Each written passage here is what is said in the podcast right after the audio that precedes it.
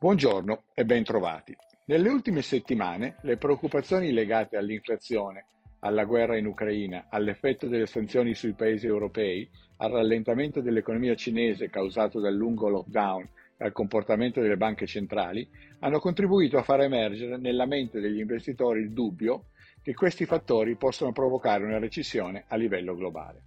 Per quanto riguarda gli Stati Uniti, i mercati, dopo alcuni giorni di cauto ottimismo legato alle aspettative di inflazione che sembrano stabilizzarsi e dalle dichiarazioni di alcuni membri della Fed che avevano lasciato spazio a speculazioni secondo cui la banca centrale per non provocare un eccessivo rallentamento dell'economia, potesse prendersi una pausa per valutare l'impatto dei recenti rialzi, sono stati disillusi dalla pubblicazione dei dati sul mercato del lavoro di venerdì. Il numero dei nuovi assunti, 390.000, è stato ben più alto delle attese, un segnale che l'economia americana, per ora, rimane in solida espansione e non lascia speranze di un cambiamento della politica restrittiva aggressiva della Federal Reserve. Tuttavia, i dubbi e le preoccupazioni per la crescita rimangono ed hanno avuto particolare risonanza gli avvertimenti di Jamie Dimon, CEO di JP Morgan, che ha parlato di imminente uragano economico, e di Elon Musk, che ha comunicato ai suoi dipendenti di avere una sensazione molto negativa sull'economia globale.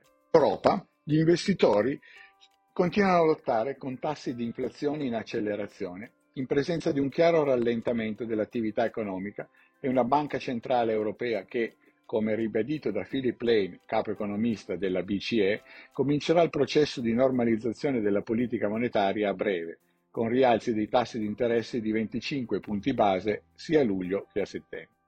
L'inflazione nei 19 paesi dell'Eurozona ha fatto registrare un incremento dell'8,1% in aprile, ancora in accelerazione ed al di sopra delle stime. Una prova del fatto che l'economia dell'Eurozona sia a rallentamento è arrivata dai dati sulle vendite al dettaglio del mese di aprile, che hanno registrato un valore negativo per la prima volta dall'inizio dell'anno. Dopo il cauto ottimismo negli ultimi giorni di maggio, i mercati azionari sono tornati ad un sentimento più prudente, in cui hanno prevalso le preoccupazioni per l'inflazione ed una possibile recessione. L'S&P 500 ha chiuso la settimana con un meno 1,2%, il Nasdaq 100 con 1, meno 1% e l'Eurostock 50 con un meno 0,9%. Ancora in rialzo il mercato cinese, più 2,1%, spinto dalle numerose misure di supporto varate dal governo per fronteggiare il rallentamento economico indotto dalla politica di tolleranza zero verso il Covid.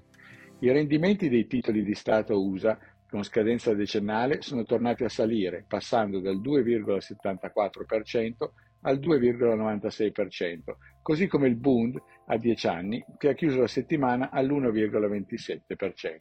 O ha mantenuto il livello di 1,07 verso il dollaro raggiunto la settimana precedente, mentre il petrolio e l'oro sono rimasti sostanzialmente invariati. Durante la settimana saranno pubblicati in Europa i dati relativi all'andamento dei prezzi alla produzione, delle vendite al dettaglio, i dati sull'occupazione e l'andamento del PIL nel primo trimestre. Negli Stati Uniti vedremo i dati sulla fiducia dei consumatori, sulla disoccupazione e gli indicatori dei responsabili degli acquisti.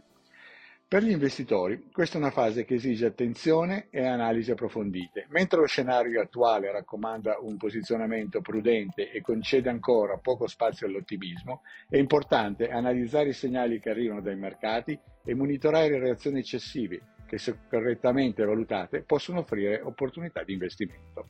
Vi ringrazio per l'attenzione e vi saluto. Presente registrazione audio ha finalità meramente informative. Le informazioni in essa contenute non rappresentano un'offerta di acquisto o vendita di prodotti finanziari, una raccomandazione di investimento e non sono da intendere come ricerca in materia di investimenti o analisi finanziaria. Le opinioni espresse riflettono il giudizio di Amundi al momento della loro diffusione e sono suscettibili di variazioni in qualunque momento, senza che da ciò derivi un obbligo di comunicazione in capo ad Amundi. Non si garantisce l'idoneità a qualsiasi scopo di investimento delle informazioni fornite, le quali non devono essere utilizzate come unica base per assumere decisioni di investimento. Eventuali dati riferiti a performance passate non sono un indicatore attendibile di performance attuali o future.